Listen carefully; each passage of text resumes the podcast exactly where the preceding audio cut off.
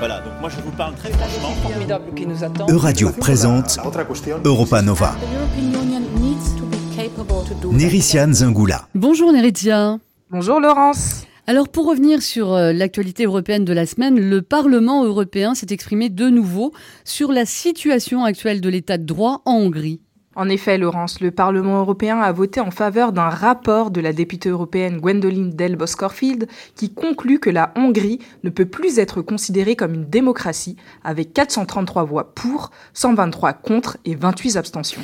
Néritia, pouvez-vous nous expliquer pourquoi le Parlement a décidé de, de faire une telle annonce? Cette annonce fait suite à un rapport déjà voté en 2017 qui alertait sur les risques de violation grave par la Hongrie des valeurs sur lesquelles l'Union est fondée.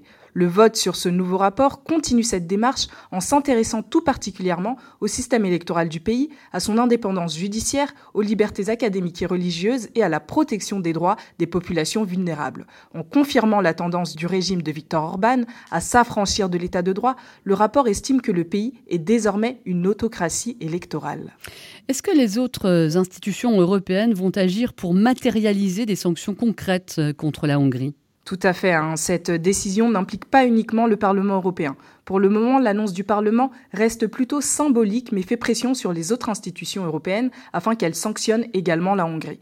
La Commission européenne a déjà proposé de réduire de 7,5 milliards d'euros le financement de l'Union pour la Hongrie. Reste à voir si le Conseil de l'Union européenne suivra cette stratégie.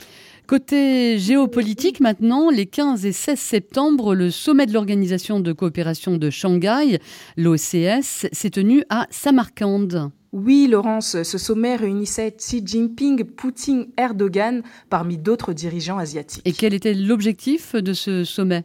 Initialement, l'OCS était une alliance sécuritaire pour faire front contre le terrorisme dans les régions d'Asie centrale. Aujourd'hui, ses différents membres espèrent mener l'organisation dans différentes directions tout en voulant avancer avec un seul but stratégique, se dresser contre les pays occidentaux. Pourtant, ces, dirigeants divergent dans leur politique internationale.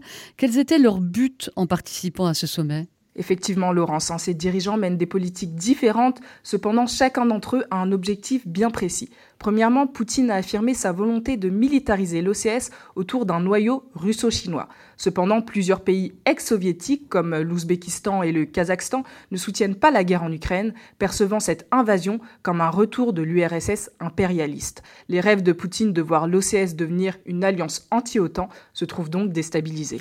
Et concernant euh, Xi Jinping et Erdogan la Chine a clairement exprimé son désir de relancer les routes de la soie à travers l'Asie centrale pour étendre sa puissance économique. La guerre de Poutine n'est clairement pas dans l'intérêt de la Chine. Son plus grand objectif est de réduire sa dépendance à l'égard de l'Occident et à ce titre, elle cherche à éviter la confrontation avec les États-Unis car elle doit d'abord faire sortir sa richesse nationale du trésor américain afin de pouvoir prendre Taïwan. Enfin, la présence de la Turquie à l'OCS est un message diplomatique à l'Occident. L'entente entre la Turquie et l'Occident est terminée. Erdogan souhaite construire une politique étrangère non alignée. La Turquie reste fortement dépendante de la Russie d'un point de vue économique, tout en vendant des drones à l'Ukraine. Elle cherche donc à être un acteur indépendant, mais important sur la scène internationale. L'Europe s'apprête euh, à vivre une véritable crise énergétique cet hiver. Nous serons privés de gaz russe. Qu'est-ce que cela va changer? L'Europe est-elle prête? Avec la perte de gaz russe, l'Europe se tourne vers d'autres sources d'énergie, notamment le gaz naturel liquéfié transporté par voie maritime par de grands méthaniers. En effet, les importations de GNL ont augmenté de plus de 60% depuis le début de la guerre et à l'approche de l'hiver. Le coût de ces importations n'est-il pas exorbitant? Alors l'Europe doit importer ce GNL d'outre-mer et la Chine est actuellement le principal revendeur sur le marché. Au premier trimestre 2022, Pékin a revendu à l'Union à des prix très élevés 4 millions de tonnes de GNL qu'elle avait initialement achetées en Amérique et en Afrique. Il y a aussi un coût écologique à prendre en compte. Le GNL, avec son transport maritime et sa regazéification, produit 1,5 à 4 fois plus d'émissions de gaz à effet de serre que le gaz livré par gazoduc. Comment faire pour les pays sans accès à la mer ou sans usine de regazéification?